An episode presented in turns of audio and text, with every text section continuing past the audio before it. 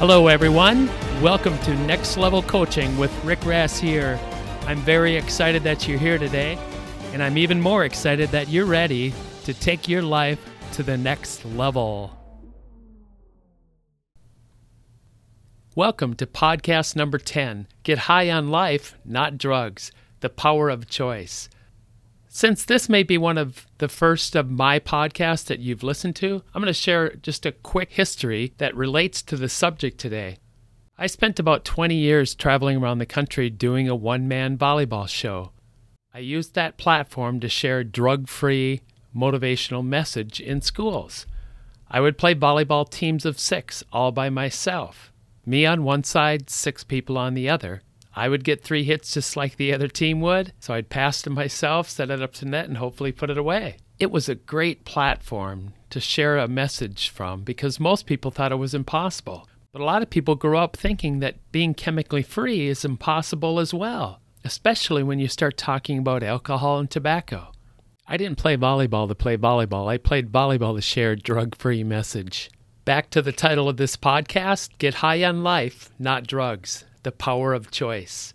Choices play a big part in taking your performance or your life to the next level. Your choice to pursue excellence, set goals, be focused, sticking with something when you get frustrated, and working hard will hopefully become a habit. Choices lead to habits, habits become your lifestyle. Good choices create momentum and stimulate a desire to celebrate progress. Good choices empower you. You may surprise yourself with what you can do. Poor choices, on the other hand, act like kryptonite does to Superman. Kryptonite robs Superman of his power, and with prolonged exposure, it would kill him. Regardless of the amount of natural ability you may have been blessed with, you'll never achieve your potential without making good choices. Poor choices only jeopardize your potential, as well as the team's potential, whether amateur or professional. A strong commitment generates good choices that may not be related to how you feel. For example, when the alarm clock goes off early in the morning, you may not feel like working out, but you do it because you're committed to it, and you know you'll be glad that you did. A lack of commitment generally produces poor choices. Everyone makes a choice about mood altering substances. This podcast will focus primarily on the choice to be chemically free. I'm passionate about helping young people make the best choice. That passion may have started back when I was in high school. During my sophomore year in high school, I started playing saxophone in bands. It was a great way to earn money on weekends. As a musician, I saw just about everything. I shared a story in my first podcast about one band job in which a groom threw a punch on the dance floor right in front of the stage and knocked his bride out. Do you think alcohol was involved? I remember thinking I would never drink, and I never did. In addition to what I saw while performing in a band, I witnessed plenty on the road. I'm lucky to be alive after driving home between 1 and 4 o'clock in the morning nearly every weekend for seven years. I still have a vivid picture in my mind of a motorcycle driver's body laying about 60 feet from his bike. He had taken a curve too tight, hit the driver's side of an oncoming truck, and he never made it. Later reports revealed that his blood alcohol was nearly double the legal limit. I witnessed a number of car fatalities. Tragic for everyone involved. The consumption of alcohol can create awful memories for everyone involved. I've never heard anyone say, gee, I wish I would have spent more money on alcohol when I was younger. That was such a great investment. Sadly, it doesn't take long to find people who talk about the parts, pieces, segments of their life that have been lost and destroyed because of using. More than 10 years ago, I heard a story about two high school athletes. Both of them were seniors and had full ride scholarships to Division I colleges for their prospective sports. In the spring of their final year of high school, they went to a party, and both of them had been drinking with their friends. They thought it would be fun to play a game of chicken on their crotch rockets, motorcycles that you practically lay down on. They would drive straight at each other, and whoever chickened out first would be the first loser. Both of them won because neither one chickened out. After learning the details of what transpired, I was amazed more at what didn't happen than what happened. Not one of their friends, quote unquote friends, intervened and tried to stop them from doing what they were going to do. In fact, the atmosphere was more like, wow, this is going to be cool, until the little game ended. The police report estimated that both of those guys were traveling at least 75 miles an hour when they hit head on right in front of their friends. Both of them died at the scene of the accident. That story is tragic. However, that story is being duplicated, maybe not in the same form or fashion, but all over the country, where young people are sitting back and watching their friends make poor choices. Be a leader and bring your friends with you. I don't need to share more stories with tragic endings like that, since it is likely that you have a few of your own. I realize that many of the things I say about drinking and using other drugs can be very offensive to some people. If you're an adult, this may be a difficult podcast for you to listen to, depending upon where you're at with the whole concept of being chemically free. Don't stop listening just because of my perspective on this issue. All I ask is that you think about it before reacting or getting defensive. I'm not coming from a position of judgment at all. I'm only trying to stand back and look at the whole picture. A picture of a society that has some serious issues regarding alcohol that seem to get swept under the rug. This all before the COVID 19 pandemic, when liquor stores were kept open because they were considered essential businesses. Isn't that enough of a statement of where we're at in our society with this issue? What would have those who are so dependent on such an essential product, I'm being sarcastic, done if they wouldn't have been able to purchase alcohol during the shutdowns? It blows me away that those who don't use often have to explain why they don't drink. Why aren't you drinking? When I was playing in bands, people would often want to buy the band a round of drinks. When I said orange juice or a Sprite, they would say, What do you want in it? Nothing. I'll have it straight. Oh, come on. You'll have to have something in it. Why should those who don't use have to explain why they don't? Shouldn't it be the other way around? People assume one of two things either you're a recovering alcoholic and you can drink, or you must be really religious and you're not supposed to drink. It won't take you long to find statistics about the increase in alcohol consumption this past year with the pandemic. Even a 2 to 5% increase would be concerning, but with many of the studies and surveys reporting over 25% increase, that is downright scary. I feel the bottom line is that we, as adults, send some incredibly powerful mixed messages, but don't really want to consider the impact our choices make on kids around us. If you're a student, people may influence your choices, but you have the power to make your own choice. I remember being in Tennessee 20 plus years ago for school assemblies, and after a program, one of the teachers approached me and asked me if she could purchase one of my t shirts with a drug free message on it. The t shirt she had on caught my attention, and I said, well, I don't sell t shirts. They are earned and I give them away, but I'll trade one for your t shirt. Really? She said. What did her t shirt say? Big black bold letters. You have the power to be drug free. I still wear it. Remember how much power there is in one choice. The gateway drugs, alcohol, tobacco are so powerful. The biggest drug problem in our society is the fact that we don't call alcohol and tobacco what it is a drug. So many young people think, I'll just try it once. Eh, not the best choice. The most dangerous drink or smoke you'll ever take is the first one. Don't miss that. The most dangerous drink or smoke you'll ever take is the first one. If you look at the most popular New Year's resolutions, you'll find two on every list quit smoking or drinking less. If you are young, do yourself a favor and never start. If you never take that first one, you never have to worry about all the problems associated with using or having it grab a hold of you and not let go. A big part of denial comes from our inability to view alcohol for what it is a drug. Pay attention to how alcohol and other drugs are separated when people speak and write. You are much more likely to hear someone say alcohol and drugs than you are to hear them say alcohol and other drugs.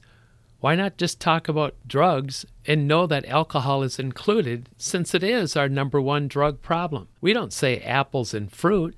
We might say apples and other fruit, Maybe it's just semantics, but personally, I think it goes way beyond that. When we are young, we make choices that often stick with us for a lifetime. I said earlier that choices lead to habits, habits become a lifestyle. Some choices, like fitness and reading, are great choices that hopefully turn into a lifelong habit. Other choices aren't so good. What do you do with your idle time? If you get in the habit of turning on the TV now, you'll probably be doing that 20 years from now. Consider the choice to light up. I often ask students, how many of you know someone who smokes who wishes they could quit? You can imagine the response. Everyone's hands go up. It all starts with one choice. I have some friends who are struggling with addictions, some who recognize it and some who don't. It is so important to understand the power and significance of each choice we make. If you've watched any of my freestyle kayaking videos on YouTube, you already know that my paddle blades say drug free on them. You can see it from a 100 yards away. It makes for some interesting conversation, and you never know how one conversation can change someone's life. I was in Colorado two years ago kayaking on the Arkansas River in Buena Vista. After a couple hours of paddling in the morning, I was hanging my gear out to dry and was approached by a guy whose face looked familiar, but I couldn't match the face with the body. Bruce had lost over 75 pounds since the last time I had seen him. He had brought up drinking when I was paddling with him maybe nine months prior. He opened up and said that his wife thought he was an alcoholic and that she wished he would take better care of himself. I didn't say much, but I remember asking him, What do you think? Could you go the next two weeks without drinking? That would be the next time I would see him again. No problem, he said. However, two weeks later, he shared how tough it was and that he was going to do something about it. Well, he did something about it. His wife was there in Colorado and gave me a big thank you hug. After a program at a school in Ohio, the principal came up to me and pulled out a large coin out of his pocket. He said, You know, Rick, I didn't have my first drink until I was 25 years old, but I've spent the last nine years of my life trying to pick up the pieces of the life I destroyed for the next 25 years. I lost my wife. I lost my kids. I think about it all the time. I would do anything to go back to that day when I took that first drink and make a different choice. That large coin symbolized nine years of sobriety. We don't always know what shapes the choices we make. For some of us, the health class at high school may have affected our decision to abstain from alcohol and other drugs. If you think of the question, why use, can you come up with any good reasons? Your decisions play a big part in a number of obstacles you may have in your life. That decision to be chemically free was one of the best choices I ever made. In an earlier podcast, I spoke about the blindfolded dodgeball game I play with many of the teams I work with. The cones and hula hoops used in the game represent obstacles. Some obstacles can be controlled and others can't. I've always been puzzled by the concept of calling alcoholism a disease, like it is something that you can catch a result of being bit by a tick like Lyme disease, or that it's in your genes and your issues with alcohol are more or less predetermined and you have little or no control over its impact in your life.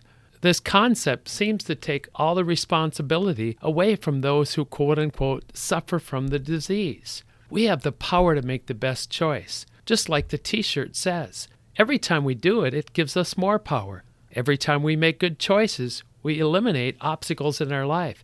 Every time we make poor choices, we add to the minefield of our own lives.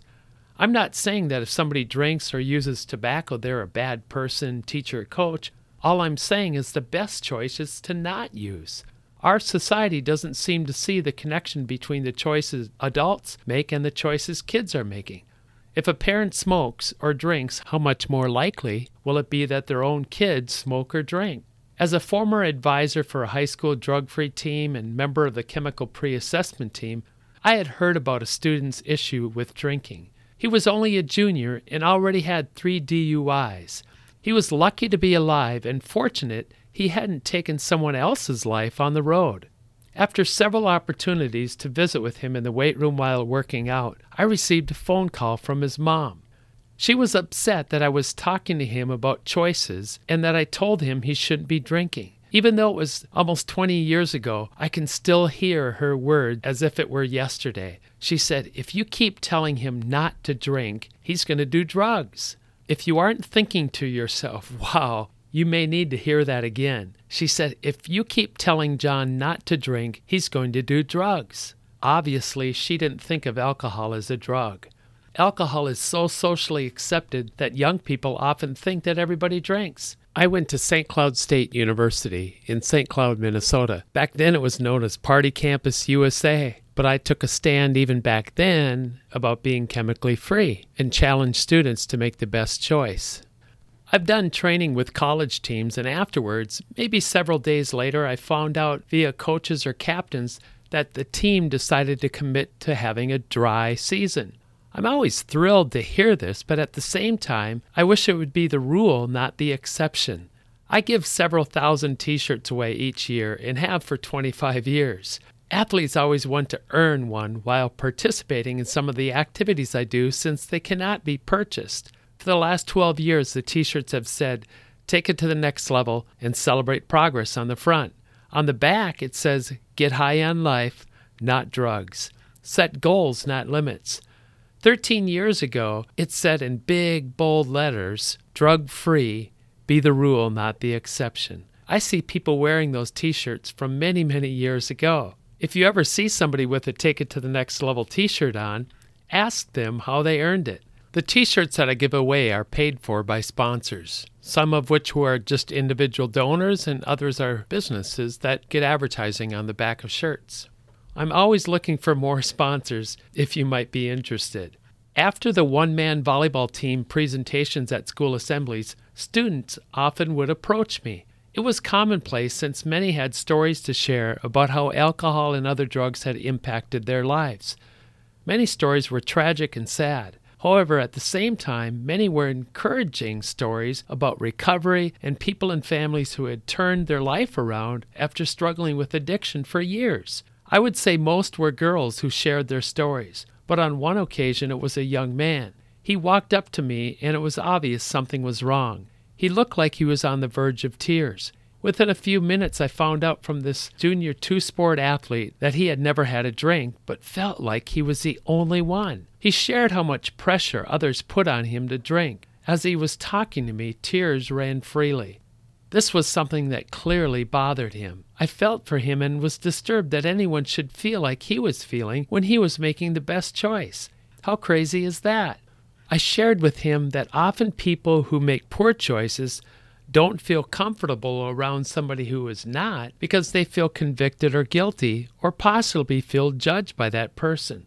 I told him also that courage is standing for what's right in the midst of opposition. His positive choice may help others to make the same choice. Students who are listening, help your peers, your classmates, your teammates, your friends make the best choice.